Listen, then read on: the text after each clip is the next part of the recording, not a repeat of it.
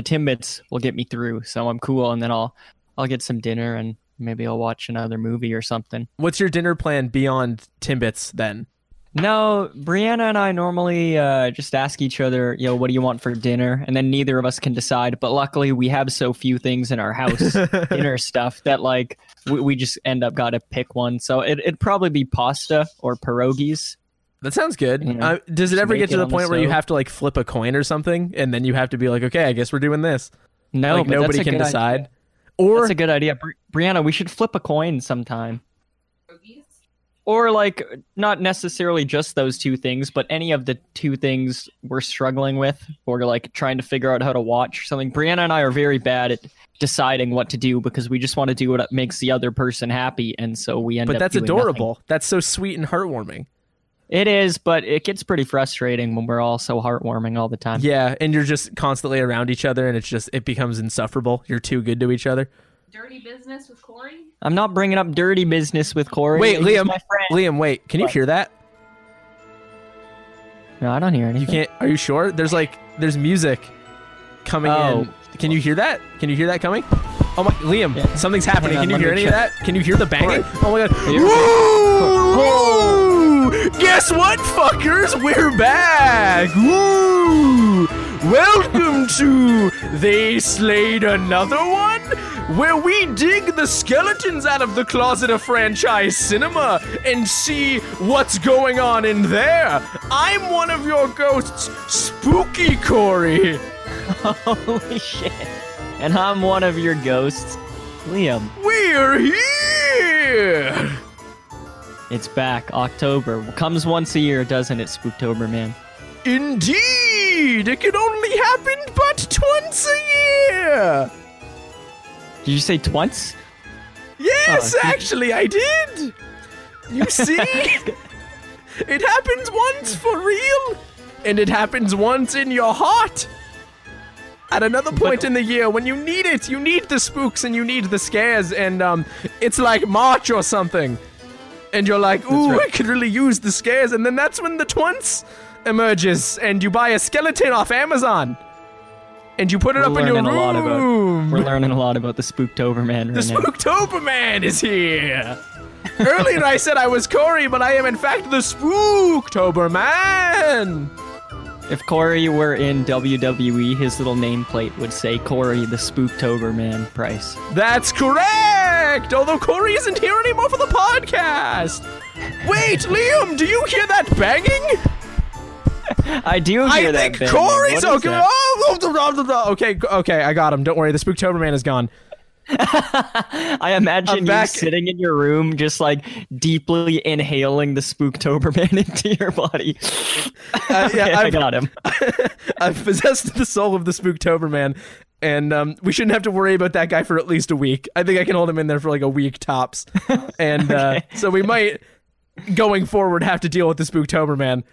I don't want to rule it out. Okay, well, good. I mean, at, at least it's good to know we won't have to deal with him as soon as the end of this last of this episode, because I think that's that's the way he worked last year, and it was getting kind of it was a bit much. I mean, it's look, it's gonna take a lot of my my own energy and my own power and my things to keep the Spooktober Man inside of me, right? So, like, I'm Mm-hmm. gonna do my best. If there are flashes of the Spooktober Man, just at points in the conversation, look, I'm trying my hardest. Okay. Yeah, look, I- we- I- I the Spooktober that. Man is a big responsibility to right. contain. it's a powerful force. I don't envy you, man. And to do it while we talk about all these movies so deeply, I mean, that's a multitasking that I I There's so many other things to to think about with this movie that I also have to worry about the fucking Spooktober Man. That doesn't seem fair. But these are Corey, the Corey sacrifices I carries a lot of the Corey carries a lot of the burden on this podcast. Everyone, I, I just show up. Corey is always he's containing the Spooktober man, and he's containing the Clancy Brown editing man. What monster. people don't consider is that the Spooktober Man is here 12 months a year. He's just more powerful right now because of the auras and the energies and the harvest moons and all the leaves turning to Halloween colors. But like, I don't know, it could be June and like uh I sneeze and I go like choo and people are like, What was that? And I'm like, Well, it wasn't the Spooktober man. And they're like, What? And I'm like, All I'm saying is I don't know what you heard, but you didn't hear the Spooktober man. and they're like, "Are you okay? I don't know. Do you need a doctor?" And then I just stop talking about it. But you know, the hardest I never- things to carry are the silent ones. I never thought that the narrative on our podcast would eventually become a metaphor for mental illness, but I'm down with it. This is cool. Yeah. So, um, if you feel like you have a Spooktober man inside of your soul, Don't sneeze because it might come out. yeah, um, don't go near Pepper when you're dealing with the Spooktober man. And I'm gonna leave it up to listener interpretation as to whether or not the Spooktober man is a metaphor. and uh, speaking like of all the best movies. yeah, That's right. That's right. Yes. Metaphors. Speaking of metaphors and segues and all of that stuff that I try to do on this show, we've got plenty of that going on this week. Um, and I'm like a good 85% sure this is our first zombie movie. Is that right? I think it's our first zombie movie. It's also our first found footage movie because Blair Witch 2 was Oh, far yeah. far more actual cinematic Yeah, that footage. that shit did not count. yeah. So this is our first found footage movie, our first Romero movie, zombie movie. We're checking a lot Uh, of boxes. Yeah. It's our first on air capture of the Spooktober man. Because he really did kind of run away with the whole month last year. Oh, yes, yeah. Anyone can just go look back at the records and oh my gosh, I tried to bring those to the police and they wouldn't do anything about it. Yeah, they said, "Did you say Spooktober, man?" And when Liam said, "Yeah," they actually swirled him in a toilet and then asked him to leave, which was a really weird, right. like a weirdly mean thing for them to do. And it's like it was like November at this point because we had to get all we had to compile the documents, right? So like it's cold. It was like freezing his hair and stuff. It wasn't nice. Yeah. I don't know. I don't know why they trust the did that. police. Yeah, honestly. And um, so we're hoping for slightly fewer intrusions from the Spooktober man, but we're compensating with uh 800 firsts being checked off today because we've done a lot of horror movies at this point. Uh, we're like a 50% horror movie show. It feels like sometimes, but um, yeah, 100% this month. 100% horror this month. That's a guarantee. You can take that to the bank and they won't let you cash it because it's not money. But you can trust us. We would never lie to you. And um, are zombie movies your thing? Are you a big zombie head? No, dude, not at all. As much of a zombie guy, or sorry, as much of a horror guy as I am, I'm not a zombie dude in the slightest. I mean, I can count on uh, more than one hand, two hands, the amount of zombie movies I really like. At but, least uh, nine. yeah, at least nine of them, um, but no more than ten. Um, I I don't seek them out at all. I just I don't. They they tend to. A lot of times they border on being action horror, which isn't really my thing. Um, and also they just they follow a lot of the same plot beats that I just don't really dig. Like there's there's military is often involved. There it's really aggressive personalities. Like you have um, a lot of times halfway through a zombie movie, your main group meets with another group Yeah. that is much more aggressive and, and trying to get stuff done. Um, A lot of some of people zo- are extremely red pilled in a way that's kind of shitty. Yes. yeah. Um, and yeah, I, I don't really like the action slant. Um, there's definitely zombie movies out there I like, and it's not. It's it's it's not something I uh, have real good reason to. Well, what are, what are some It's of just- those? Like, what is a good zombie movie in your opinion? You don't need to give nine examples, but you can give one. Yeah. Uh, well, Shaun of the Dead, of course, is fantastic. Um, Right. That's that's a great movie um, because the characters are so. It, it's it's a realistic zombie movie in that um, that that like That thing we've all people- experienced, the zombie apocalypse. yeah it's it's like regular people experiencing the zombie apocalypse and um and it's it's just real fun to watch i love that movie i like return of the living dead from the 80s which is sort of a uh schlocky comedy horror Oh, is that, was the, one first- with the punk skeletons Yes. on the Yeah. poster? Yeah. yeah. and that's that's the first time zombies ate brains was that movie um that one's cool uh but in terms of the big the big ones like 28 days later is is is okay but it's still it's really action and like m- assault weapons based and so I don't really dig that. And and here's the thing, dude, I'm not even I'm not even talking with like uh from a fair perspective because I have not seen Dawn of the Dead or Day of the Dead by Mr. George A. Romero, which is, you know, uh, from everything I've heard, is the quintessential zombie stuff. I have seen Night of the Living Dead and I like it, but I don't like it enough that it makes me have a new appreciation for zombie movies. I think it's it's cool because it's people held up in a house, which which I like. Um, and and so Dawn of the Dead and Day of the Dead are movies I want to check out because I like the confined setting. A lot of zombie movies don't have that. Um, but this one is a confined setting, and also I, I, know Romero is big into social commentary, and that interests me as well. But it's just I don't have the infatuation with um, death being dealt with in that way, like that infatuation that I know Romero has, because he's made six of these of the dead movies. And so obviously it's his thing you know and he's like super into exploring stuff in that way. And it's just it's it's never been my thing. Yeah i don't i don't seek it out either. And i also think we very much lived through th- like peak zombie pop culture entertainment as like that's true. teenagers and young adults, like, which a really good point. Make Corey. it like, fucking I, insufferable. I, I was burnt out on zombies before I even had a chance to be into zombies. I think. Um, yeah, like Black Ops is that the that's the Call of Duty game where like you're killing zombies. Uh, the first one was World at War, um, and then they just did okay. it, and then all the Treyarch releases from there on. Yeah, so into Black Ops and et cetera, et cetera. Yes, you're right.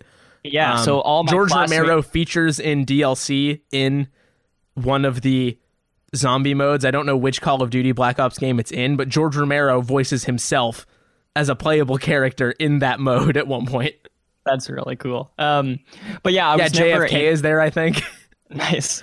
I was never into those video games, and so I only ever heard people, my friends, talking about zombies and like shooting them with big weapons, and it was just uh, it was never which we've established thing. you and, don't like. And then Walking Dead came out, um, and again, not my thing. Cause it's just like gruff dudes with big weapons shooting stuff, and uh, yeah. So I, I, was out of the zombie thing before I really had a chance to be into the zombie. Thing. We need softer boys with big weapons, and then maybe Liam will have a change of heart. Smaller weapons. I like the knife stuff. I want a I want a movie where they just kill zombies with a knife. I want a lithe man with a butterfly knife, and he's killing zombies. um, but yeah, I think that was the biggest thing for me is just there was so much of it all the time, and most of it's not super engaging, or the genre had existed for so long at that point that like, um, just who cares? Like, there's nothing. In- it didn't feel like anything interesting was happening. I think largely because so much of it had already happened before we got there that it felt intrinsic in a way that made all that stuff super boring. Mm-hmm. And so I just I, I yeah I, I, just I don't know. I don't really I don't care for it. And I think um if I'm doing a monster movie I don't know. I don't know. Give me a vampire or something I guess. Yes. Yeah. I'm I'm with you man. So many type of monsters I, I dig before zombies. What, are there any zombie movies or shows out there that you like? Um particularly like? you know, it's funny because I was thinking about that while you were listening to some stuff, and nothing really came to mind. I'm sure it exists, but I just don't care. I, I feel like this is something we've talked about on the show before because it's been a while. But uh, in university, I did a uh, a whole themed cinema program, like uh, a series of showings, or like I wrote up what the documents and analysis and thematic tissue would be to do a retrospective on all of the not all of, but several of the non zombie related movies that George Romero made. Which, so, like, if you give me the most prolific zombie filmmaker in the world and I gravitate to all the shit he made that doesn't have zombies in it, I think that says yeah. a lot about how interested I am in zombies, which is to say, not very. So you haven't seen the Romero zombie movies either, because you love Romero, right? The yeah, that's why I love talking about him because then people get to that stuff and I just completely check out um, because I don't. Yeah, I haven't seen them. I've seen um, stuff like, and I haven't even seen all of his stuff. Just what I've seen, I've liked. Obviously, we talk about Knightriders a lot, and that movie's perfect in every conceivable way. and there's like Creepshow, and there is Martin, Love Creepshow. and there is um, Monkey Shines is in there, and there, I feel like there were a few other things that I got to um, in the program that I had written up. But yeah, I don't know. I, I like his other stuff that I've seen, and um, I feel like I think to your point about that being something he's really interested in. I think maybe he also got kind of bogged down in it. I think there are things in the movie that we're talking about today that are a good example of him getting bogged down in it um, as like a vehicle for like very deep social commentary, which maybe worked better 40 years previous. So I think when he flexes his muscles into other genres, I was just a bit more interested. Had you seen other Romero stuff aside from the zombie stuff? I've seen Creepshow. Um, I've Which seen, slaps. I, I saw Monkey Shines. I've learned that I saw Monkey Shines when I was a kid, but as far as what's in there, I couldn't really tell you. Um, There's a monkey in it. but it it's it's got a cool poster with a monkey on it. Um, I haven't seen Martin, but man, do I want to see. Martin is movie. really good. You told me about it, and it sounds exactly like You would love um, it. uh, yeah, it sounds exactly like a vampire movie that came out a couple years ago that I loved, blew my mind, called The Transfiguration. And that movie is about um, uh, a kid from like inner city New York who is convinced that he is becoming a vampire, and it's and it's unclear whether or not he is. Um, and and then I, I learned after that, um, maybe from you or maybe just from reading stuff, but you definitely, in telling me about Martin, got me interested. I learned that it's, it's that's very similar to Martin, and then I was like, what? Like this this dude wasn't the first person to do it in 2018, which which makes sense, but uh, damn, d- damn, do I ever want to see? It? It's on movie. YouTube, like just sitting there. If you ever want to scope it out, it's like Yeah. It's also quite short. However, there are two different cuts of the movie, and the original cut was like extremely long. uh, Mm. According to Wikipedia, anyway, the original cut was nearly three hours. The cut that you'll find on YouTube is like 90 minutes. Dude, well, based on like what I've heard that movie is about, I would absolutely watch three hours of that movie. That that sounds more interesting than any of the other stuff he's done to me, like just based on logline. I'm looking at his filmography now, and honestly, as as much as I respect the dude and what he's done for the horror genre, just a lot of the stuff doesn't jump out at me as stuff I want to see. Even his Stephen King adaptation, The Dark You're Half. the Stephen King guy. that's right. That's your Granted, whole I have- thing. granted i haven't read this book but um it's don't get me don't get me hyped uh i have seen Knightriders with you that was a fun time That movie Um, is so good. That is all. but yeah there's a there's a whole lot of zombie stuff in here Have you seen the sense. Crazies? i haven't seen the crazies i remember when the remake came out and i was gonna go see it not knowing what it was and i think i ended up going to like planet of the apes or something instead um but no i haven't seen that one i'd be interested in that because it's not quite a zombie movie right it's just like a infected movie that that makes people crazy Uh, yeah, biological weapon is what I'm seeing here. Yeah that's, Um, that sounds pretty cool Also, I gotta say, uh, season of the witch is about to get put up on Criterion Channel, and I'm gonna watch the shit out of that because it sounds wild. It's oh uh, man yeah it's i'm like- reading the log it's line like- here it's now like- i had no idea it's like an erotic witch movie. That sounds sick. Whenever I hear that title, I just think Halloween 3. And so I haven't actually which is neither keep of those things. Yeah, I keep forgetting that that he has a movie that's called this because I just think of the other one. This does sound cool. Yeah, so that's that's kind of where I was at with with his stuff. Is I I had an affinity for well, realistically, based on the stuff that I was pulling for that uh, thing I did, I have an affinity for like the '80s stuff he did. I mean, Martin was late '70s, but like you know, you get it. That's sort of the period, and um, I know there was there was uh some zombie stuff in there, but like yeah, I just missed it. And then I I haven't seen the Zack Snyder remake of uh, Dawn of the Dead either. Nor have I. All I know is it stars Modern Family Dad and a couple other people. oh, interesting. I yeah, weird that. early, I guess early, presumably stuff from uh, what's his name? Fuck, I can't think of his name. I'm trying to pull it up, and my computer's going really slowly. Clancy. Clancy, look, Clancy, can we talk? I'm already dealing with the Spooktober, man. I can't hang out with you right now, man. You gotta come over later. This is look, I can deal with one existential threat at a time, and uh, right now I'm all Spooktober, man. Um, so the uh, the cast and crew of this. Um, here is the list that we're working with in terms of cast, and then I'm going to go to the crew because there's a few things related to our show and the crew that I think are funny. We've got Michelle Morgan, Joshua Close, Shawn Roberts, Amy Lalonde, Joe Dinicol is what I'm going to go with, Scott Wentworth, Philip Riccio, maybe, Tatiana Maslany, maybe, R.D. Reed, Martin Roach, and Boyd Banks are the people I'm going to single out. Um, in part, I'd like to single out a couple of these people for stuff that they've been in before. So fascinating to me. R.D. Reed plays the Amish guy, Samuel, Yep. and Boyd Banks is just listed as armorist. He's not important. He's the guy in the truck when they're ta- when they're getting the guns from the people that they go in the warehouse with. He's that guy. But they were both in Zack Snyder's Dawn of the Dead.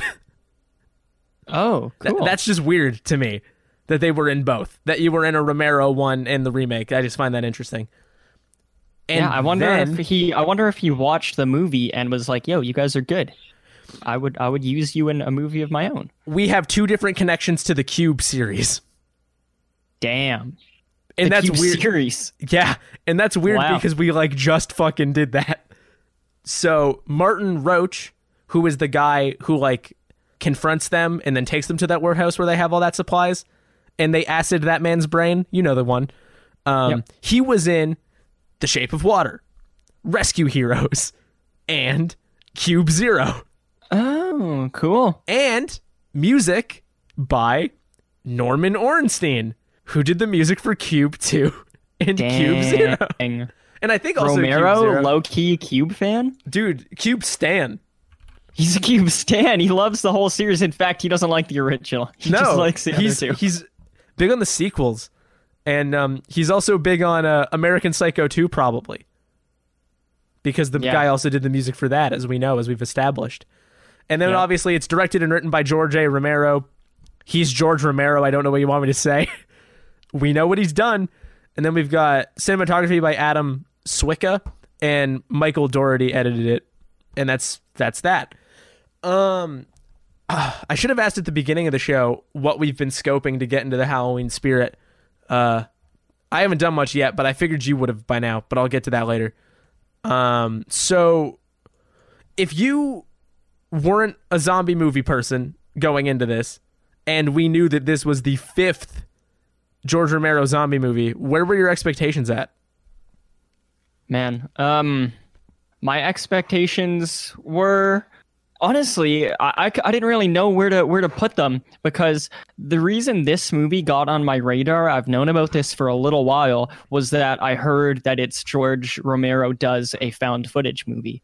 Um, and I don't remember where I heard it. I've been trying to find um, find it and go back and see if like any of the podcasters I like or the film writers I like have mentioned it and I haven't found it so I don't know where it came from but whoever it was that brought it to my attention said that the found footage aspect is just terrible that like George. Romero tries found footage and he's totally out of touch and it's one of the worst found footage movies like this this person wasn't saying this is bad because like it's Dawn of the Dead dude it's a bad zombie movie he was just saying As found she, footage, it I I sucks. know. He was, yeah, just as found footage, it sucks, and that interested me because while I'm not a zombie dude, You are I a found am, footage dude. I am a found footage dude, and so I was interested to see it from there. Um, and then about a week or two ago, um, I was talking to my friend who's big into horror and has seen all of the of the dead Romero films. He told me that Diary of the Dead was his favorite of all the the, the latter three movies. Important distinction Um, because if it was his favorite overall, that would be a wild, wild statement. yeah. I don't think anybody would dispute that, regardless of how you actually feel about the movie. Yeah, yeah. So so then now I was thinking, oh shit. Um maybe this isn't what I thought it was. Maybe this isn't as terrible as that one person, whoever said. Um, As the Spooktober man said it was. Yes. And then in looking up this movie um, and, and trying to figure out who it was that said that found footage thing, I found that the film writers I like and the podcasters I like actually haven't seemed to mention this movie. Um, and so I thought that this movie was like widely regarded as a bad movie. Um, and then I found no evidence of it. So I was like, oh shit, I guess I was confused. So uh, going in, I was like, this could go either way.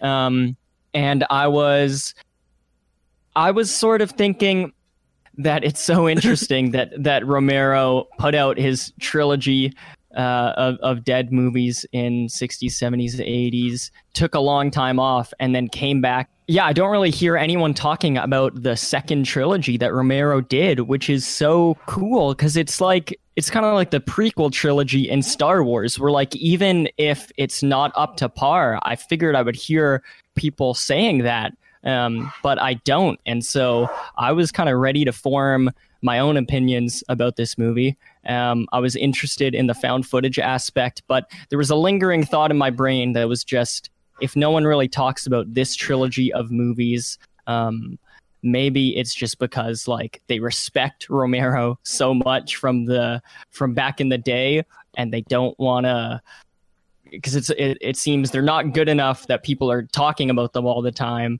So um, So we're not going to dunk on just- them. We're just going to leave so we're alone. not yeah we're just gonna leave it alone and not dunk on them so i was thinking um, that this might be like old man filmmaker comes back for round two and is sort of out of touch and people are just people just let him be Old you know I man mean? yells at cloud.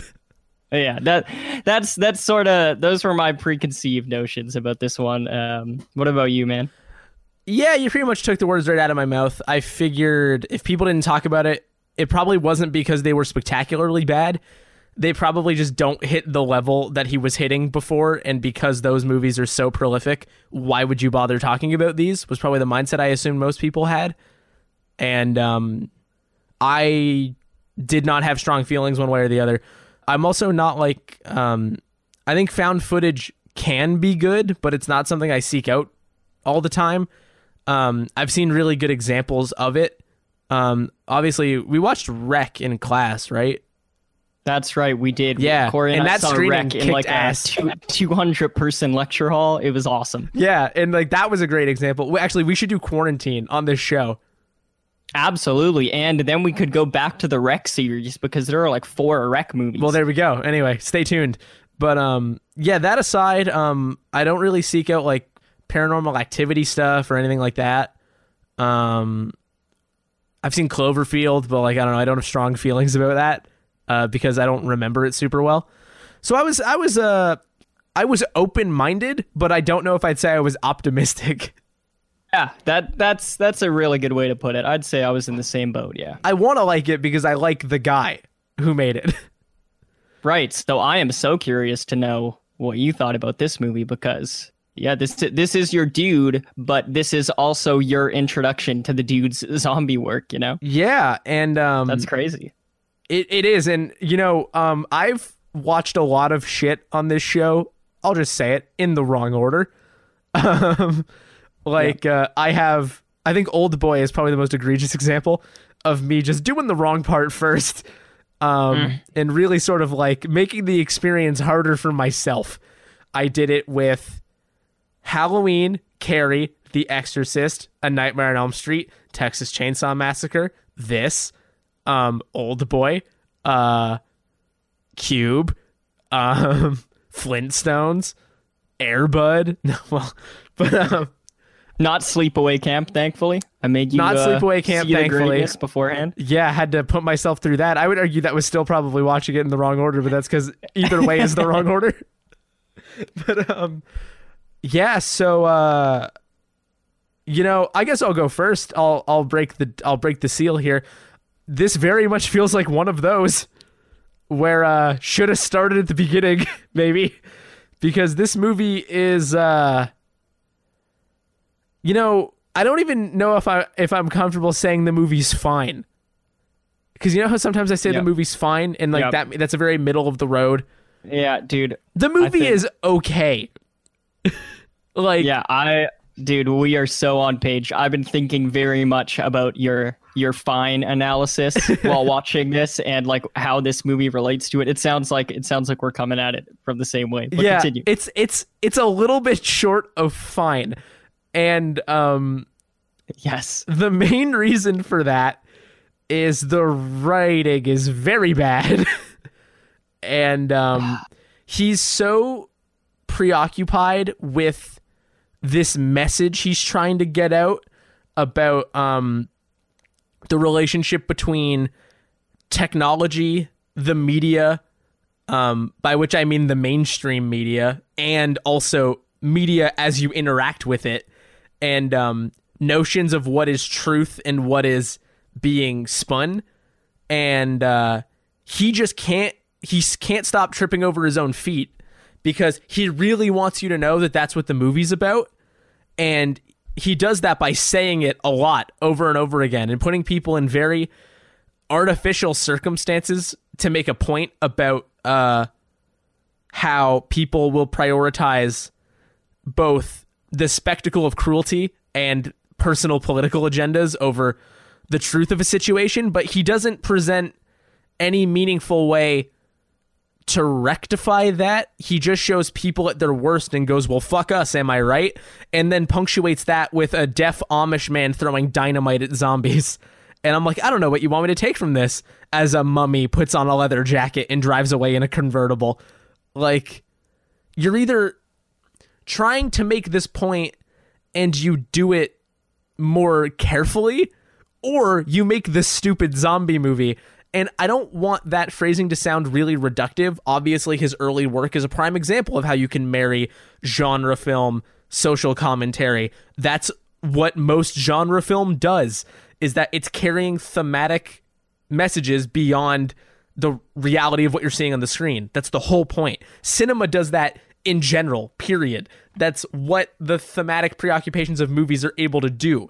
They take narrative and they take um, the uh, the craft of the filmmaking and leverage that in a way that makes a broader point. And I can see that he's trying to do that, but it feels like he wants to do that without having to make a movie. Like he'd rather just say that at you a lot. And um, I don't think the way they execute the found footage particularly plays well into that.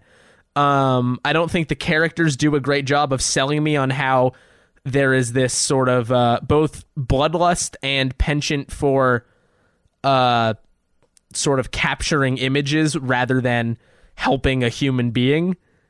And I don't know, man. Like it feels like the goals were very lofty, and the movie just falls flat in like every way. Yeah, man. I think you could you could probably solo cast this. To be honest, I, I, think I think we're just gonna overlap each other a lot. I I think this movie balances out to be okay too. It's it's fine, not in that everything is middle of the road. It's fine in that there's some there's there's a there's a few things to like here and there scattered throughout the movie, but then you have some like really just like egregious, um, almost like pretentious, condescending. Not uh, even almost. It is condescending. And it feels Yeah. it's like you said with like you wondered to what extent this was going to feel like an um an old artist out of touch.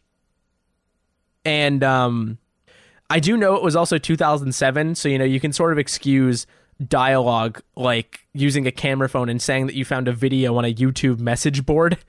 Um you can excuse that because it was just early internet, earlier, I should say. Um in earlier techno like that kind of technology, so like that's going to sound a little out of touch not because he didn't get it, but because it's dated. But yeah, the implication, the ultimate implication too at the end where Deborah's just like, "Are we even worth saving?" Uh, what if humans are the real monsters? Is so fucking condescending and it's so stupid. Like it's so earth-shatteringly stupid. And um, you know, I don't want to get too uh real because people like to use entertainment as escapism, but we're in the middle of a global pandemic literally right now. And um you know, I have seen in the news cycle, to be fair, plenty of indication that some people just fucking don't know how to behave and they're making it harder for the rest of us. But what I've mostly seen is a lot of communities coming together, rallying around each other, doing what they can to support one another, and trying to make the most of a bad situation. And I'm not saying that there isn't um, just an earth shattering amount of misinformation and spin and people who don't care and people who would rather you believe some weird conspiracy theory train wreck version of what's happening. That's always going to be the case. And is technology that he's pointing out fueling that? Yes. However, in the literal circumstances that are being described, a pandemic that shuts down parts of society, um, I've seen a lot more humanity at the fore and people coming together than this movie has room for. And I think it's because he just wanted to make the fucking point. And he felt that way, and he felt that that's what that technology did. And while he's not wrong, he couldn't get out of the confines of that single fucking thought. Yeah, it's it's all very cynical. Once once once COVID popped into my mind, and it actually didn't happen as early as you would think. Um, but once it did pop into my mind as I was watching this, I, I, I realized that oh hey, this movie could be even better because of the circumstances I'm watching it in. Because all this art now is taking on a different meaning to us, and so this this movie, if it had been done, I think. Uh, if it had been Better. like making a different point or making its point better, this movie really would have benefited from watching it during a global pandemic. Um, but it doesn't. It totally fizzles out and it feels so hollow. Um, it feels very much like a student film, which is funny because the movie is like a it's a film within a film. We're watching a student film, but the separation between um, It's a film within Like, a film within a film. that's right, yeah. and but the separation between all the points of views like aren't aren't clear at all. They're so muddied and like it, it just all, the the film within a film within a film ends up feeling so pointless because it's just Yeah, the it's- same it's- point it's- hammered over and over. It's also not clear. Um, so just for anybody who hasn't seen it, which I'm assuming is most of us. Um, oh, Liam, really quick, I had to fucking buy this movie. oh Uh, man, I couldn't even it. rent it. You on YouTube, you can't rent it. It was on sale, so I didn't mind. I spent like seven dollars on it, but like I had to buy it to watch it. So I just get, like, own this now. You get special features with that? No, it was on YouTube. I just have the movie now forever. Dang. Um, oh. But yeah, I'd uh, I forgot what I was gonna say because I wanted to point out that I paid for this, and that's just kind of shocking to me. But oh yeah, yeah, yeah. Plot. I was talking about the plot. Um, so we've got a group of students, film students, seniors, who are making a movie. We've got Jason, Deborah, Tony, Tracy, Elliot, and their professor for some reason, Andrew Maxwell, and they're in inexplicably in the woods shooting a mummy movie. Not going to try to read into that too far. It doesn't make any sense. Why would a mummy be in the woods? If a mummy chases a girl in the woods and no one is around to hear it, does the mummy stay wrapped or does the makeup fall off? That classic riddle that everyone loves. Um, not even a single laugh from that. I'm gonna have to pipe in laughter from that just because you didn't react at all. Um, and they're shooting this movie, and we've already seen uh behind the scenes newscast footage of zombies coming alive. And uh, I'm going to establish that they mentioned that it is an immigrant family in the newscast because that comes up very cynically later and it's part of why the movie is stupid.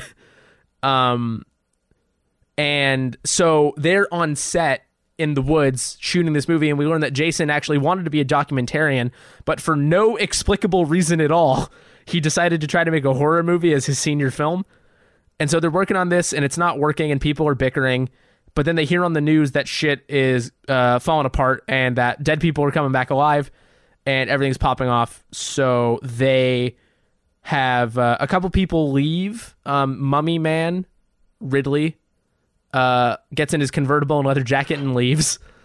And um, the the rest of the team get in like an RV and just try to get home, uh, and try to stay alive. And they start encountering the zombies and you know, they grapple with like, oh, are they alive? Are they dead? Is it ethical to kill them? Blah blah blah blah blah. Who cares? Every zombie thing that's ever happened, and um, there's they finally get to where Ridley has this like fortress thing, and then they uh, have a big sort of encounter. But the the primary tension point throughout this whole process is not between the group and the zombies; it's between the group and the desire to document uh, because Jason has his camera. This is the boldest thing I've ever seen a found footage movie do, which is name the make and model of the cameras you're about to see.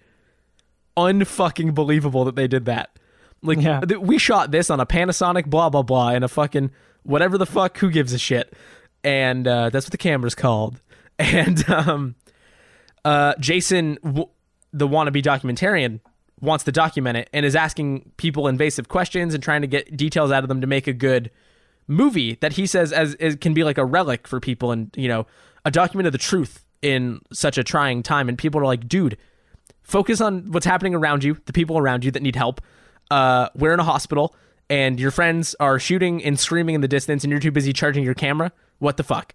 And um, the primary tension point comes in between uh, the the the desire to, to document in, in particular to document cruelty versus um helping one another. And there's a lot of like weird cut in montages where it's not clear if George Romero just cut them in or if they're in the death of the death movie or whatever the fuck that they did where it's like the media you can't trust them and they just spin everything. And so many people have so many cameras and that's all points of view that have subjectivity and that means you can't trust anything that you're seeing and nobody cares about anybody else.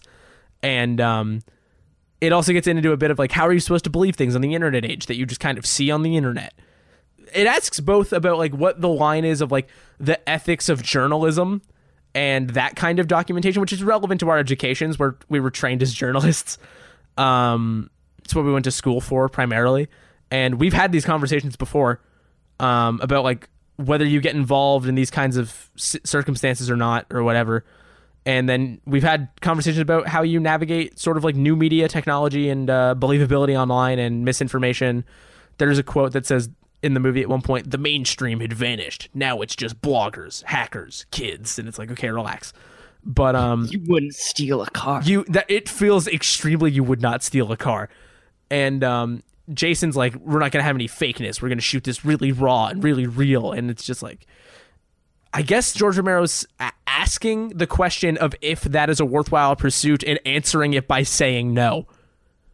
Like, I think he would rather these characters had just focused on each other, though that's what most of them are doing. Um, there's this weird implication that it's impossible to avoid the allure of the camera as a way of seeing the world, and that viewing the camera viewing the world through any kind of lens, I think the movie says, be it rose colored glasses or the black lens of a camera or whatever, is like this weirdly intoxicating thing. Um, like Tony falls victim. He's like, I don't want the camera. It's too easy to just use the camera and like detach yourself from what you're seeing, from the violence. It just becomes like a day to day thing. And then he starts just filming everything. And the same thing happens to Deborah, who actually also edited the movie in the end because Jason ends up dying. And I'm just sitting here like, is this true? Do people have a tendency to document chaos and like violence and shit? Yeah, of course. But I, I personally also see a far more examples of people still coming together to help in those moments and being able to balance those fucking priorities. Like I don't understand how he seems convinced that the humanity exits as the the camera enters.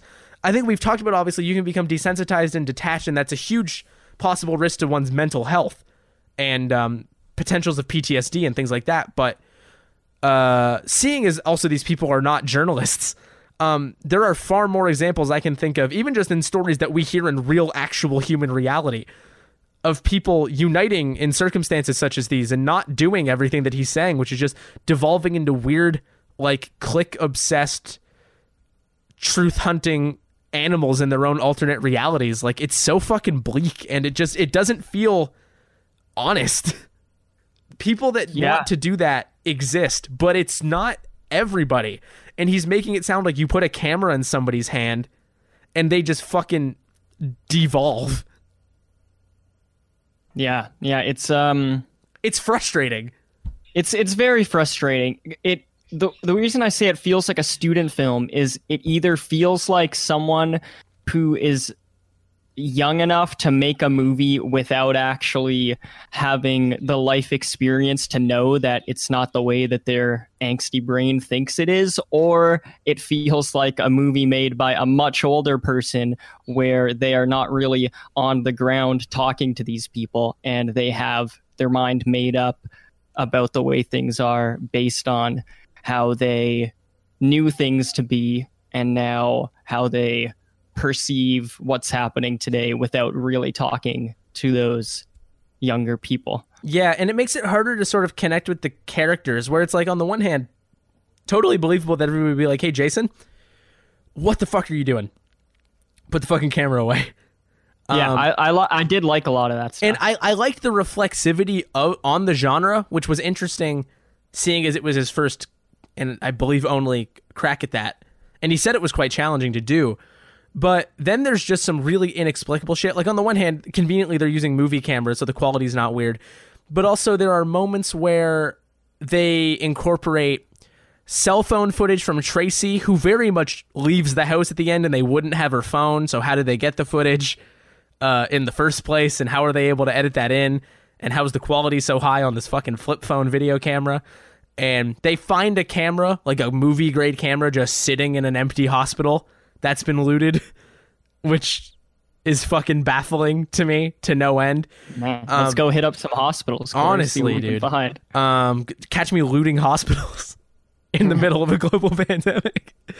um, like there's a lot of they they're able to connect to the internet only when it's plot relevant it seems or like to radio or television or anything like they show that tvs aren't really working sometimes or cell reception but he can have a full-on video call on a laptop in the back of a warehouse in the middle of fucking nowhere um it makes it hard to get on board with these characters because the characterization is either them arguing with Jason about the filming being stupid, them loving their families, or jokes.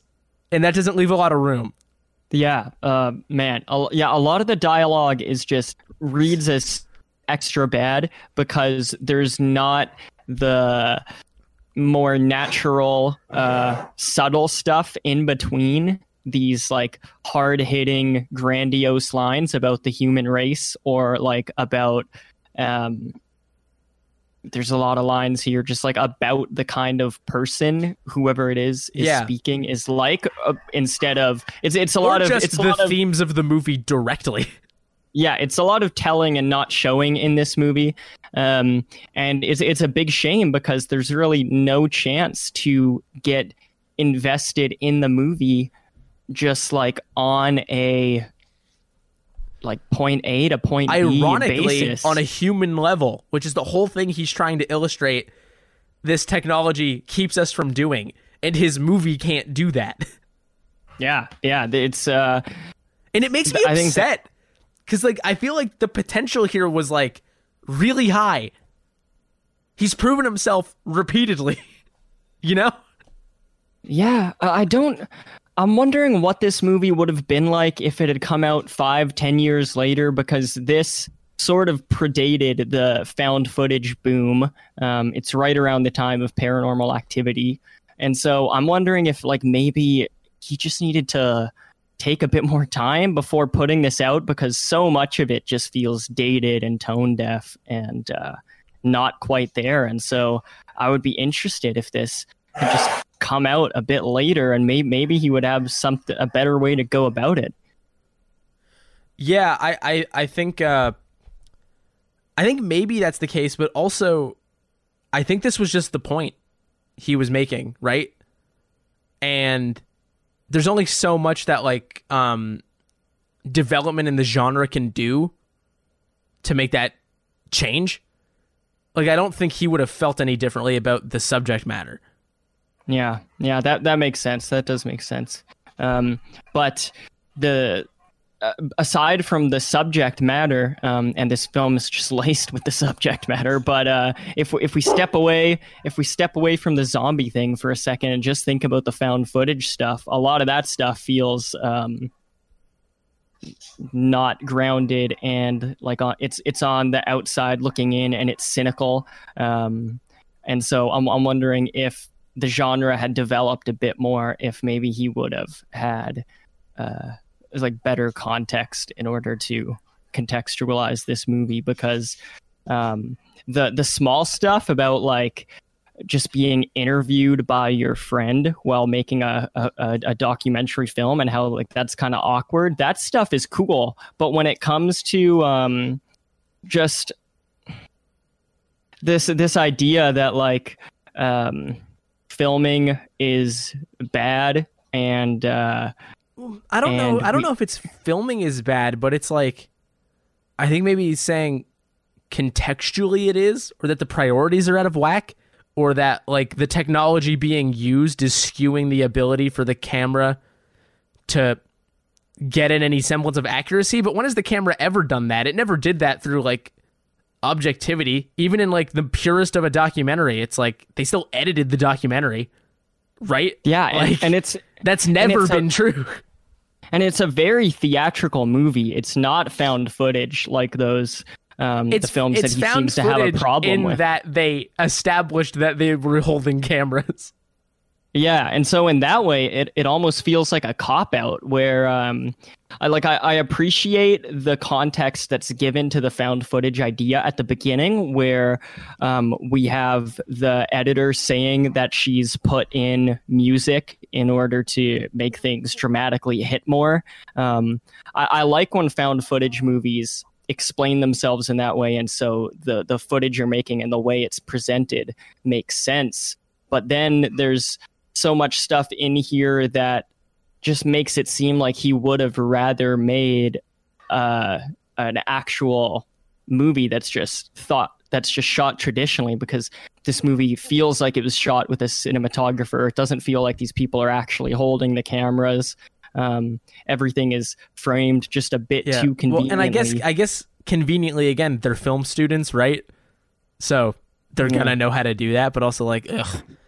Um, Yeah. And then I don't know. There are character moments I like. To your point, I think something that sticks out to me still is um.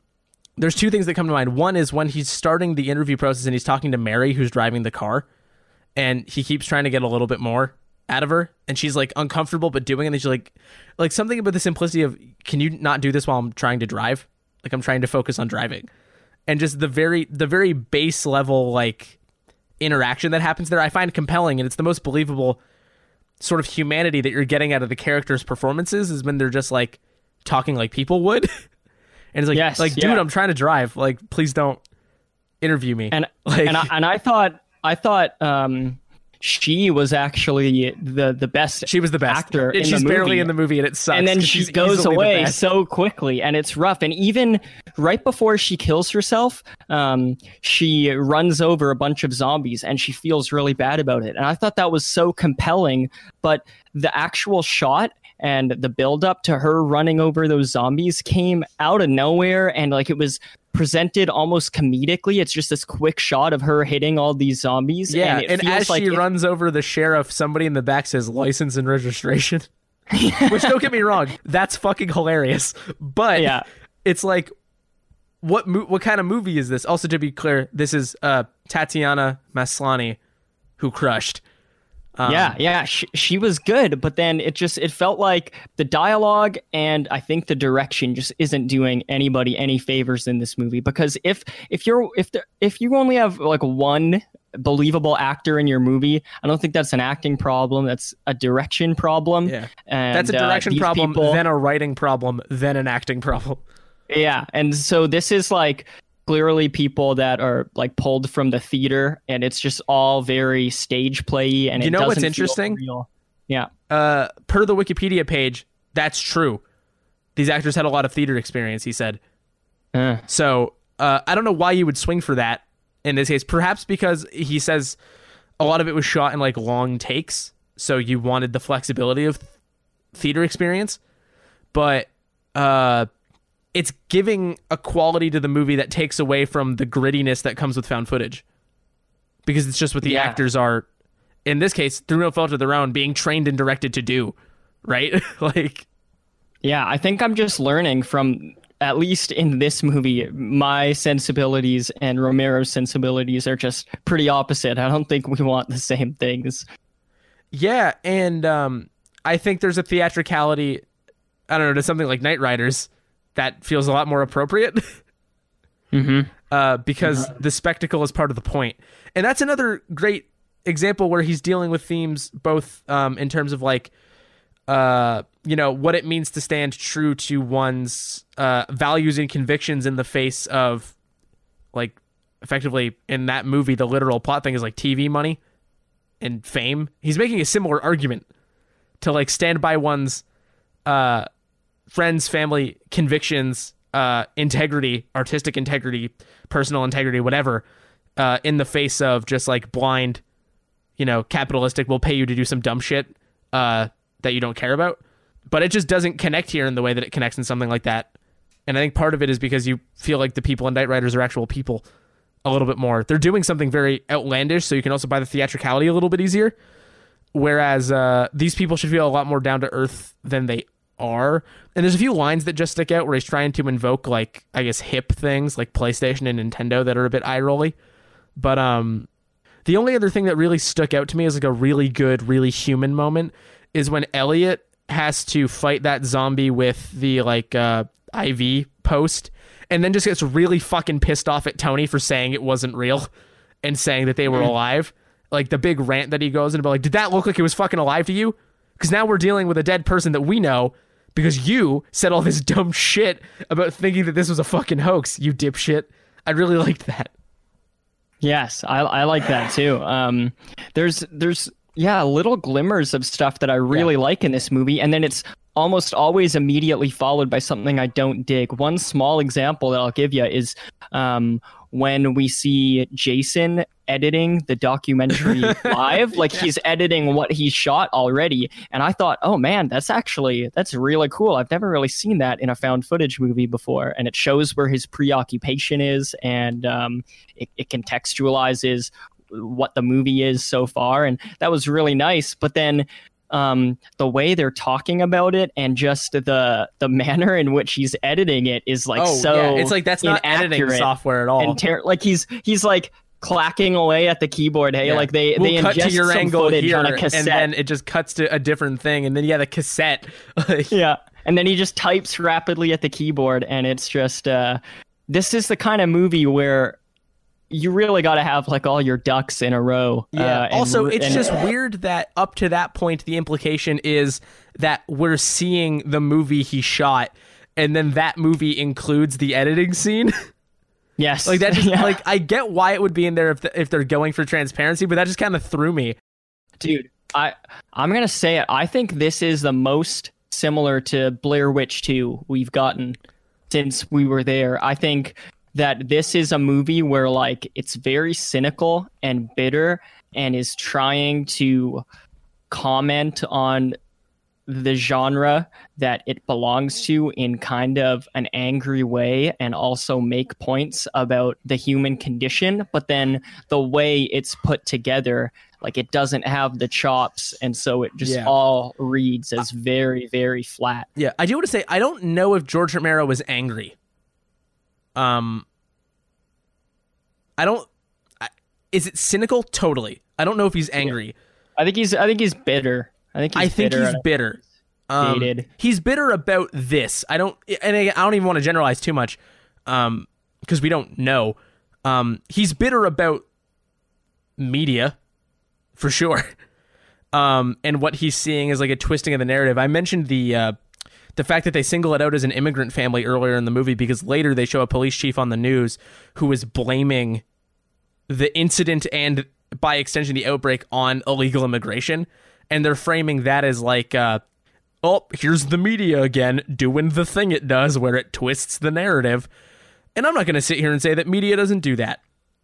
Like of course there are arms of the media that do that kind of thing that are agenda pushing um but you know we're we got journalism educations, and uh, no one is being taught to use the mechanisms of journalism in that way, and nobody is being taught to use these technologies specifically in that way. Um, are a lot of people doing it? Yes. Are far more people doing it now than were probably doing it in 2007?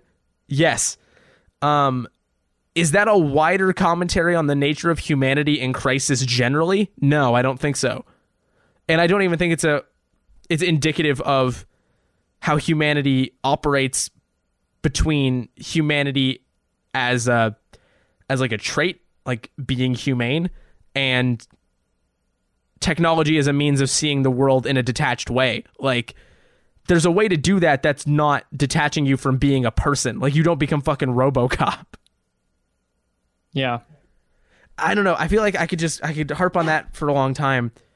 Um it's just it's it's a frustrating movie. I didn't even feel this frustrated as I watched it. But it's a frustrating movie. It's a disappointing movie. And I think I think he's bitter about the zombie genre too, and maybe even the horror genre, because there's some lines in here um, about how dead things don't move fast. Um, Yeah, Tracy's and Tracy's whole speech at the beginning yeah, good. that's like it's well, it's just but It's corny, done- but it's- been done before, right? Like this is 11 years after Scream, and we have Tracy saying like, "Why do we always have to fall down when we're running away from the bad thing?" You know? And then she complains about that, and then later on, that scene happens in real life as if it's some kind of gotcha moment. Where it's like, yeah, she falls over and her dress gets ripped open and whatever the fuck, and it's just like, ugh. Yeah, You're yeah, not Scream being clever. before Romero. Like, yeah. um, I did say earlier today that this movie features one of the greatest scenes we've ever seen, ever. That's right. Oh, oh. Dude, if it's not what I think you're about to say that literally just popped into my mind, It fucking has then to be. it- then then it has two of the greatest scenes ever. Go ahead. Um, well, so partway through the movie, they meet a man named Samuel, who uh is deaf, Amish, and can't appear to speak.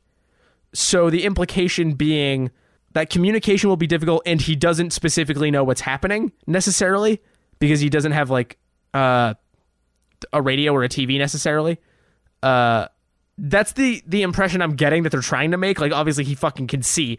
He could have a TV and read. Like uh, so I don't know. But the implication seems to be that maybe he's not as up to speed, or if he is, maybe they're just doing it as a fucking joke. Then I don't know. But zombies start to like encroach on their spot while they're trying to fix the RV, and uh, he has a little chalkboard that he uses to like write messages to people while they're trying to talk. He can understand people uh, who are just talking to him, but uh, he uses the little chalkboard. And so there are a bunch of uh, zombies coming, and they're like, "Oh fuck, what are we gonna do?" And he runs into the barn, and he comes back out with a stick of dynamite lit, and everybody goes, "Oh my god!" And he throws it, and he blows up a bunch of zombies, and it cuts back to him just standing there, and like body parts and dirt are falling from the sky, and he just writes on the chalkboard, "Hello, I'm Samuel."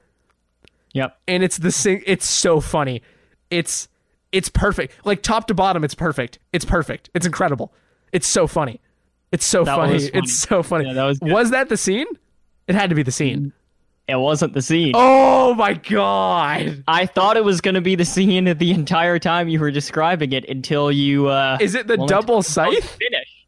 Dude, the double scythe. Yeah, so Samuel gets bitten by a zombie, It everybody. and yeah, and so he decides to dispatch of the attacker, the zombie attacker, and himself by plunging like a uh, a 24 inch thick scythe into his own skull. And it and goes the back of head the zombie's and head. hits the zombie.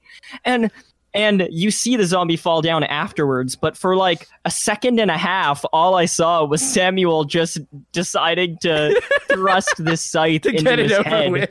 And it was and he it, it is a split second decision that samuel makes. He does not Yes. fucking hesitate. Oh my gosh what a badass. And so yeah samuel wait, best character. there might be a third best scene we've ever seen. Yeah. Um Ridley his property has a pool and he keeps talking about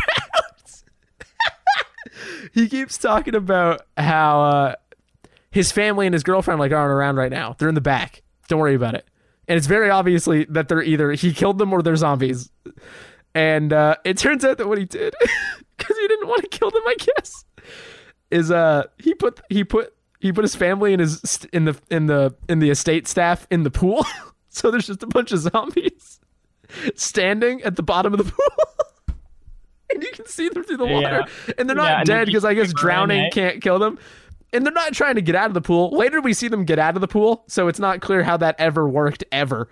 Um because later on they just straight up climb the fuck out of the pool. But uh just a bunch of people standing at the bottom of a pool while a man dressed as a mummy explains why he had to put them there is very funny. Yeah, that that was a great image. It's just like so absurd And how, that are, how is shit like that in the same movie that's both trying to be a documentary and trying to make a very serious point? Mm-hmm. Like, what are we doing? Come on, George. Yeah, yeah. It's it's a shame uh, that the the pretentiousness and uh, the Cynicism, I guess. the cynicism, yeah, is is the biggest takeaway from this movie because there's some cool ideas in it, and uh, and also the some- quote immediately after a mummy, a man dresses a mummy in a leather jacket gets in a convertible and drives away. Elliot says, "Fucking mummies get all the girls," Yeah, which is like, And, what? dude- what does that mean? like, it's so dude. funny. There was also a really good bit where um, uh, who was this guy? Who was the guy with the big glasses? The nerd-looking guy, hacker man. Elliot. That's Elliot. Yeah. There was there was that bit where Elliot was stabbing the bald zombie to kill him and he was just like m- rambling and muttering while he was doing it and I couldn't tell what the heck he was saying. Did you get any of that? Uh, I don't even remember that scene to be Like completely it honest. was dude, it was one of the most ridiculous things I've ever seen where I couldn't tell if like I was just supposed to be watching someone have an incomprehensible nervous breakdown or if like he was spouting some real ish and I just I'm gonna I'm gonna assume it's the it's the former. You'll have to. I'll find a timestamp so you can go yeah, back and I check it I now own this own film, so I can check it whenever Yeah. I want.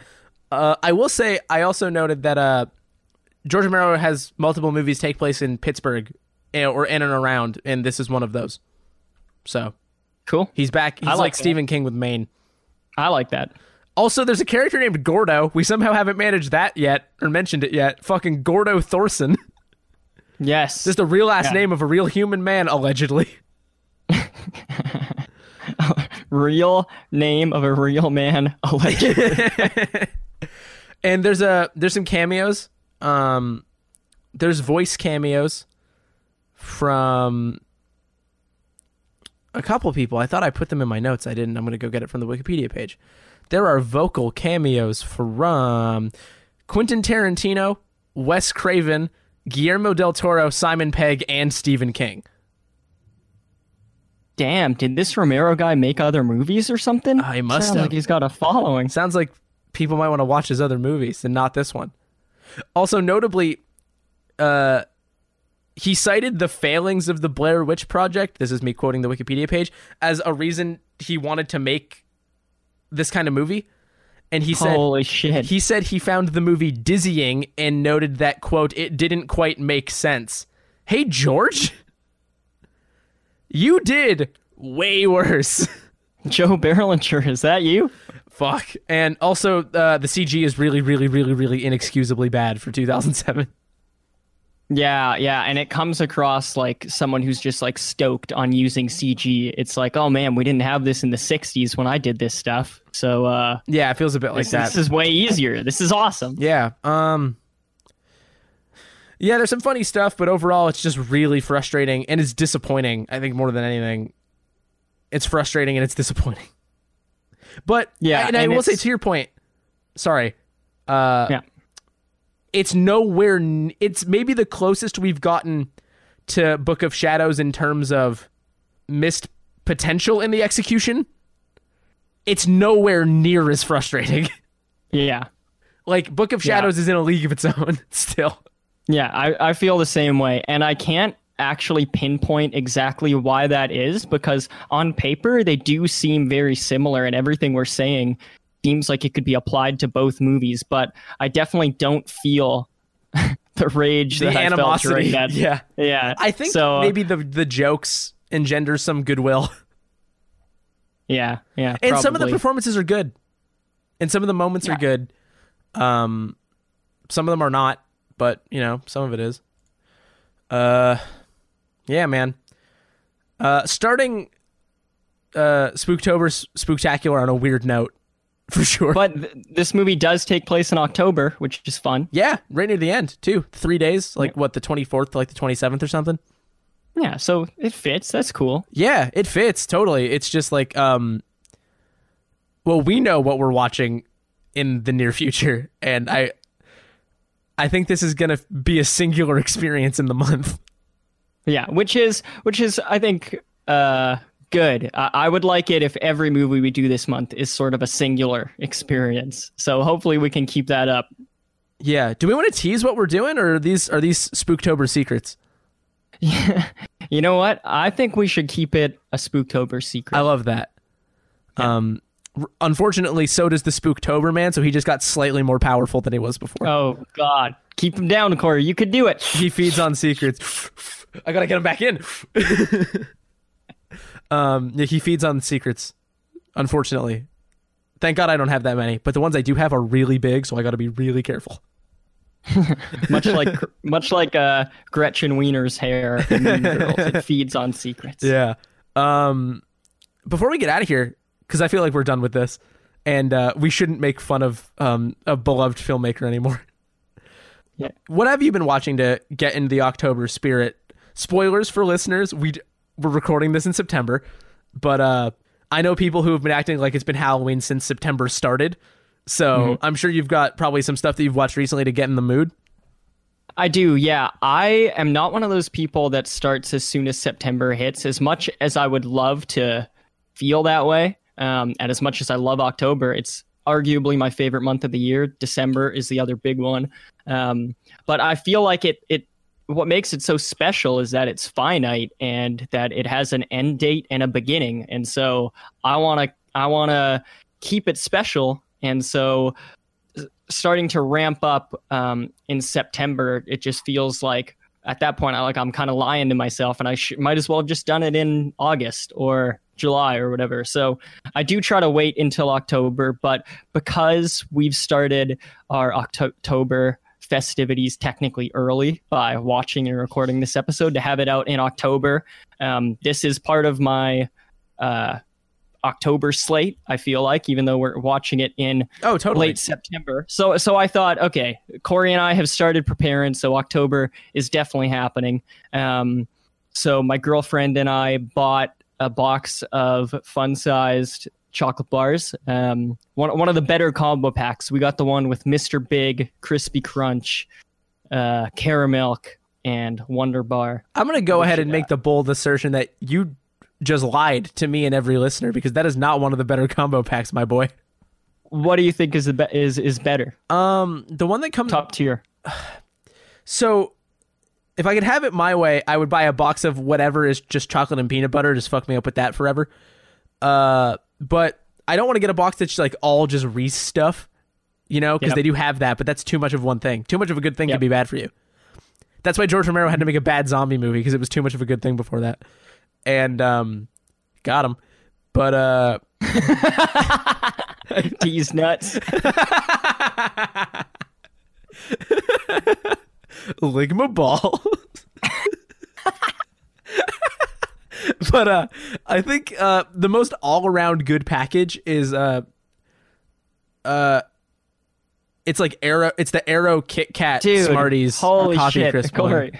What? I am no man. This is bringing up bad memories for me. so when when my girlfriend and I went to uh, get our Halloween candy, we were in the store and she said, "All right, it's time. We're gonna get this Halloween candy because I've I've seen it in the store every time I go grocery shopping. I'm at holding off, even though it's been there since August." And uh, with uh, with her down to clown and with us doing Diary of the Dead, I figured, okay, it's time. So we walk into the aisle and she says, Well, which one do we get? And I say, Well, indisputably, the best one is right here Aero Kit Kat Coffee Crisp Smarties. And she lays into me, dude. She's like, That is objectively not the best one. Tell I'm like, "What the Brianna f- I said she's profoundly wrong.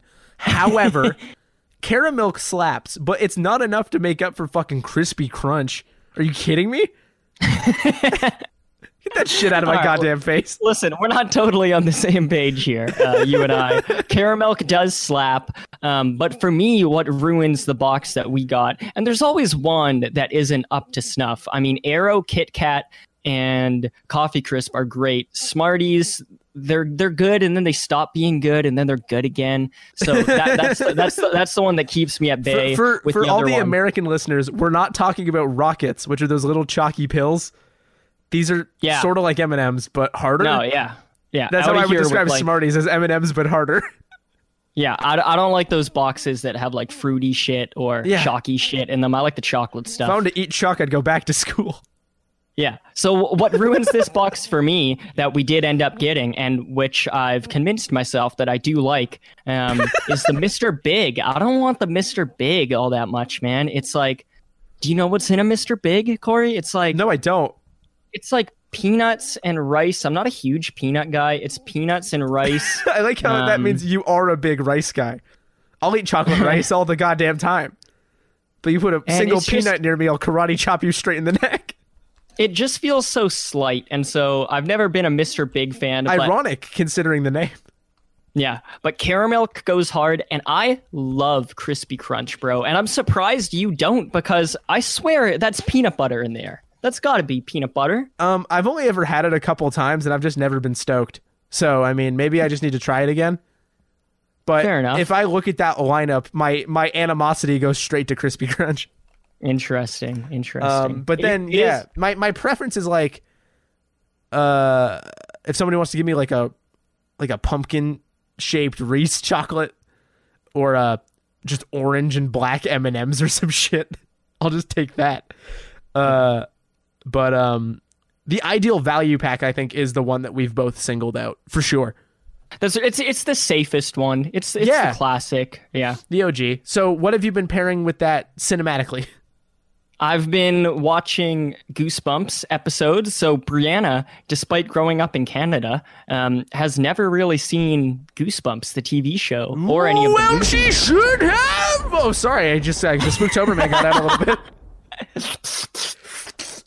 yeah, gotta gotta retain the Spooktober man who fucking loves Goosebumps. yeah, so she had, she's not familiar with Goosebumps at all. Um, I'm waiting for my mom to ship me my Goosebumps collection from my childhood home because then I can really show her what's up. We can read them before bed and shit. Because I, I got like all all OG 62. But until then, we're stuck with the episodes. Real fans. So, so yeah, and so I showed her. Uh, the most iconic episode is the series opener two-parter haunted mask um, which is great. I, I used to wear out that vhs tape and uh, corey and i actually briefly discussed doing a goosebumps type um, episode this month maybe haunted mask 2 or uh, goosebumps the second movie that came out a year or two ago and we for we forewent it can that be a word fore- oh, I know what word you want, but I can't think like of for either. forego is the word Yeah. but but foregoed it sounds funny forewent We forbade it. we, so we forbade it in favor of of uh, something that we think is grander and on a similar what's there word weren't that many haunted kid shows. You can suss it out, listeners. yeah i'll stop myself there uh, so anyway uh, Are but I you do love afraid of the bark? Are you afraid of the goosebumps um are you afraid of the dark legacy uh, so Whoa, I knocked my uh knocked my mic over. Oh, it's October, guys. We're getting we're getting all over the place. Our limbs are flailing. Um, so I watched I watched Goosebumps. We watched uh, that main episode, which still kills, and then uh, we watch. We just started digging into what's on Netflix, and here in Canada, it seems um, that they just piled a bunch of episodes randomly in a strange order and called it season one because I looked it up and other other countries have all the episodes, but in in Netflix and I think Britain, they, there's just uh, about 10, 15 episodes that make up what they call season one. and uh, a lot of them I haven't seen before because I was actually, despite loving the Goosebumps books, I was a bigger fan of another horror themed kids show made in Canada, and so I watched that most of the time. Dateline. Yep. so so these have been fun. Is that even Brianna- made in Canada? I have no idea. I don't think so, man. Um, and and and Brianna surprised me saying that she would be so down to watch like every Goosebumps episode. So she's big into the October That's thing. not a surprise. you guys have a lot of the same interests. We do. And I also, oh, this is big. Um, I watched for the first time Hocus Pocus from 1993. You Yeah, is that one? the one with the witches in it? Yes. Yeah, I don't know. I don't know if I've uh, seen that, but I, I'm familiar. Yeah, one of the one of the witches is the main woman from Sex and the City, who I am now familiar with. Um, and Hocus Doesn't Pocus doesn't that movie- show also have a Mr. Big? It does, and I hate him too. Holy shit. Cinematic Um, parallels. Hocus Pocus is an iconic movie for many people, and I guarantee when they put out that sequel, which is going to happen at some point, we'll do an episode on it, but I'll give you it briefly. I, I didn't see it as a kid. You can note it now, Corey. So if I come onto the episode saying that I'm a huge fan of Hocus Pocus, that means that a lot has happened to me over the last few years. It just happened. Yeah, because right now uh, I've only seen it once. Um, but it aired a lot on Disney Channel, and and it, it got a big cult following on home video and on cable. And I just I never I never checked it out. Um, and I've had it on my October watch list since 2016 because I know its reputation. It sounds fun. I love October, and so I've had it ready to go, and I've just missed it every single October. I've forbade it in order to see other things. That's super and, not uh, the right word, and I can't believe you just used it again. and so uh, this time I was I was hanging out with Brianna and um, a friend of hers, and they had some DVDs, and I just I needed the the help of someone else to have me finally put it on and watch it. And so we did it, and I really liked it, man. It was it was really cool. It, it was not exactly what I expected. I thought I had the movie figured out, and it was it was different than I had built it up in my head.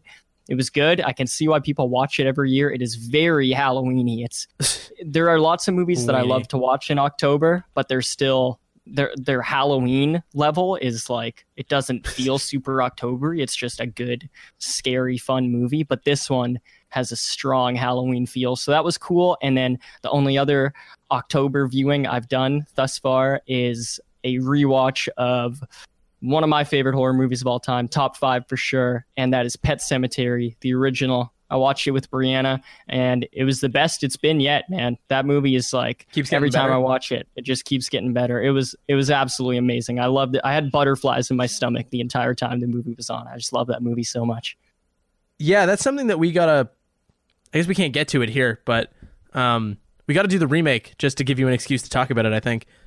That's Um, right, and and we both kind of have a bit of history that might not factor into the episode a whole Yeah. lot, but it, it would be fun to check it out again. And I'm I'm planning to watch it uh, probably this October Yeah, as well. I've seen it, so I mean, I'm good. I'm Yeah. square. Uh, but yeah, Let's do an episode, dude. Let's do an episode where we just like recall it from memory, Dude, Having seen yes, it a year please, or two please, ago. please, please, please. we we have to do that eventually. We have to try it. Let's do it with that. All right, I'm Okay, down. cool. Um, yeah, I've been uh, I'm getting there. My big there's there's uh there's one big thing I need to get to this October because I've been bad at watching movies that aren't for this podcast lately. Nightmare on Elm Street 2 is on YouTube Mm-hmm. for Mm. free. I have no excuse to have not watched it. I need to watch it. Um, Well, dude, if you ever want to buddy up, I'll hit play on that same time as you. yeah, if you guys can That'd believe it, be a we, fun we one. do stuff together that isn't this show. Uh, yeah, right. I've been meaning to see that forever. Um, original Texas Chainsaw Massacre is on the list because that's a long time coming at this point. Oh yeah, Uh, and I don't know. The other day, Keiki explained at length to me A Nightmare Before Christmas because I hadn't seen that. so oh interesting. that's yeah. about as Halloweeny as I've gotten up to this point. But I've got some stuff I want to hit. Um, I'm sure some other stuff will come up. Looking forward to it, and then obviously So- we've got big plans for the month. So So Corey, I we've talked before about how you're not like a big holiday guy. You know, like they just happen, but you're not. bah humbug. You don't- That's I said that. I was the 1st You're a person to say that. humbug guy. That's so, not true. do you think? Um, in trying to watch stuff this October, and also now this being our second time getting all festive for October, do, are you like getting more into watching seasonal stuff? And do you think like this this October you're gonna watch more Halloweeny type stuff in your off time than ever before, or did Um, you always try to get to stuff in October? Like, what's your relationship been with October viewing before this? Um, seasonal viewing has almost exclusively been at the behest of like family, who are like putting on seasonal stuff at like holiday get-togethers and shit like that.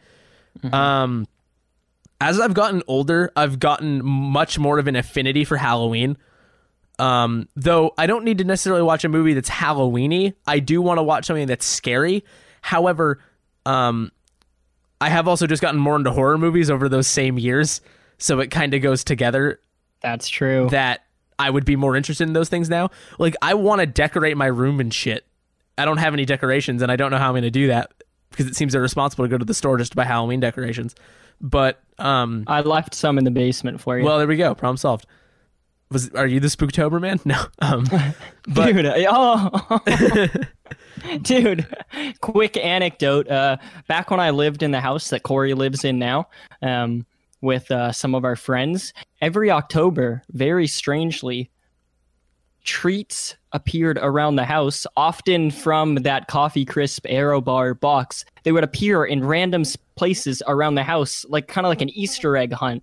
And uh, my roommates would be finding them all throughout the month, just in various spaces. And we we called that appearance. No one knew who to attribute it to, but we would call it that must be the work of the trick or treat man. and uh, Do you think that was big for us? do you October. still not know who the trick or treat man was? Or was it you? Well, I think you'll have to let me know uh, What if the trick or treat man shows up this October, and if not, then that might be your answer. Okay, well, we'll have to see what happens. But yeah, I, I do think I have more of an affinity for it.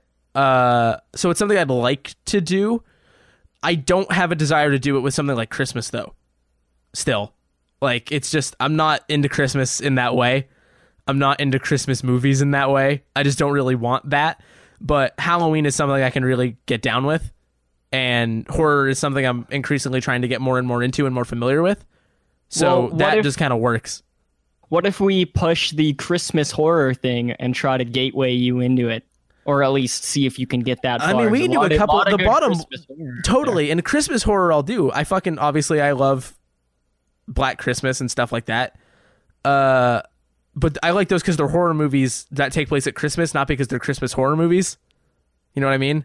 Like the Christmas element is cool, but it's not why I'm there. It um I'm there because they're good horror movies too and the Christmas element is compelling, but I don't want to watch like a Christmas movie. You know what I mean? Yeah, well, I think we, we should. You shouldn't ever get to that point uh, because it's just not your thing. But I think you should fuck up just a whole bunch of Christmas horror movies in December. It might make you feel good. Silent Night, Deadly good. Nights 1 through 16. Oh, dude, I don't know how many That's- there are. There's what, 4? that's what. 5? That's what we're doing. Uh, spoilers for this December on the podcast. We're gonna do three episodes a week.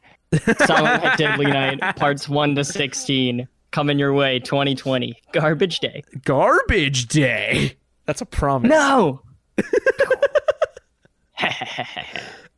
Um, but yeah, so uh, yeah, I think I think um, I like Halloween a lot more now, and I like horror movies more now. So it, it just sort of worked out. I think. nice. I love that. Are we done? I, I mean, we're- like we're just Sorry. getting started, but but I guess we're done for today. But but in terms of it's been 95 minutes. but no, in terms of October. Oh, you know? oh, oh, yeah, that's a way better out. I just couldn't think of an out, so I just said that to see where it brought us, and it brought us to a good segue. Um, that's what we've got for week one of our Spooktober Spooktacular. We have four more weeks to go. That's a lie. We've got three more weeks to go, and four more movies, if you can believe it. So, uh, our current plan is to get a little bit of a, a special thing out for um Halloween Day itself with some good friends, friends of the show who you've heard before. We're gonna do that, but yeah, we've got we've got a lot of stuff I'm excited about lined up. We're revisiting some stuff that we uh we're familiar with. We're trying out some new stuff. We're getting some TV in there. Um, breaking boundaries branching out and uh, doing our best to hold back the demonic presence that is the Spooktober Man, which haunts me in my every waking moment and in my dreams as well. And so, uh, you know, if anybody wants to send me some money on PayPal uh, to help me sort of finance the various support structures I need to fend off and fight the uh, the Spooktober Man, you can do that, or uh, you know, just watch me suffer silently, and that's also okay. but uh, yeah, I think I think with that we're uh, we're gonna get out of here. We're gonna go get ready for more spooks and scares. I'm gonna go buy a 12 foot skeleton and sit it at our dining room table. Call that the trick or treat man. 12 feet. Holy shit. Did you not see on Twitter? Home Depot is selling 12 foot tall skeletons for people to put in their yards. No. Yeah, it's become like a meme because people are buying gigantic skeletons at Home Depot. Holy fuck. There's Home Depots in this city. Can I get one? There's I bet Home it's Depot so... like around the corner from here. Halloween decorations are expensive. Like, I bet if that That's a one hundred dollar 12 skeleton. Dude, I bet it'd be way more than that. That's a six thousand dollar skeleton. it's it's from a real giant. if if anyone wants to send us PayPal money so that we can Buy a uh, giant skeleton to put at the dining room table. Call it the trick or treat man. The trick or treat man will fight off the Spooktober man. Yeah, episode six of no. this month is going to be a video episode where the Spooktober man fights the trick or treat man. uh, but we do need a budget for that, so uh, send me money in the mail in an envelope, Or just watch us suffer silently. or just watch us. You fucking, how could you, you people? Um, anyway, let's get out of here. Let's go. Uh, prepare ourselves for the fight with the Spooktober man, who, uh, you know, better not interrupt this outro. And uh, thank you all once again for listening to another episode of They Slayed Another One. That wasn't him, that was me. I know it sounded a little bit like him, but it was me. Trust me. You can find us all over the internet on Twitter at They Made Another, all one word, and on Letterboxd at TMAO. You can find episodes. Whoa! episodes. Okay, we're okay. Don't worry about it. It's fine. On Anchor, Spotify, Apple, and Google Podcasts, Stitcher, Breaker, and everything else. As they made another one. Uh, sorry to anybody who just crashed their cars. Um, I'm doing my best to fend back the uh, the Spooktober man. Um, you can reach us via email at tmaopodcast at gmail.com with recommendations for future episodes, questions, comments, and the best ways to fight off the trick or treat man.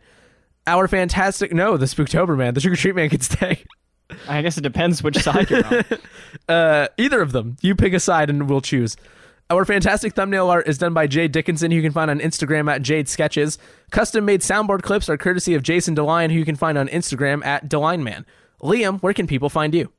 You guys can find my film writing alter ego Graham the Haunted Marshmallow on Twitter and Letterboxd. My username is Graham the Mallow. And you can catch me on Twitter and Letterboxd at Mr. Corey Price. And you can catch me up in the middle of the night fending off the Spooktober man. And uh, with that out of the way, we'll catch you here next time for some more. They made another one?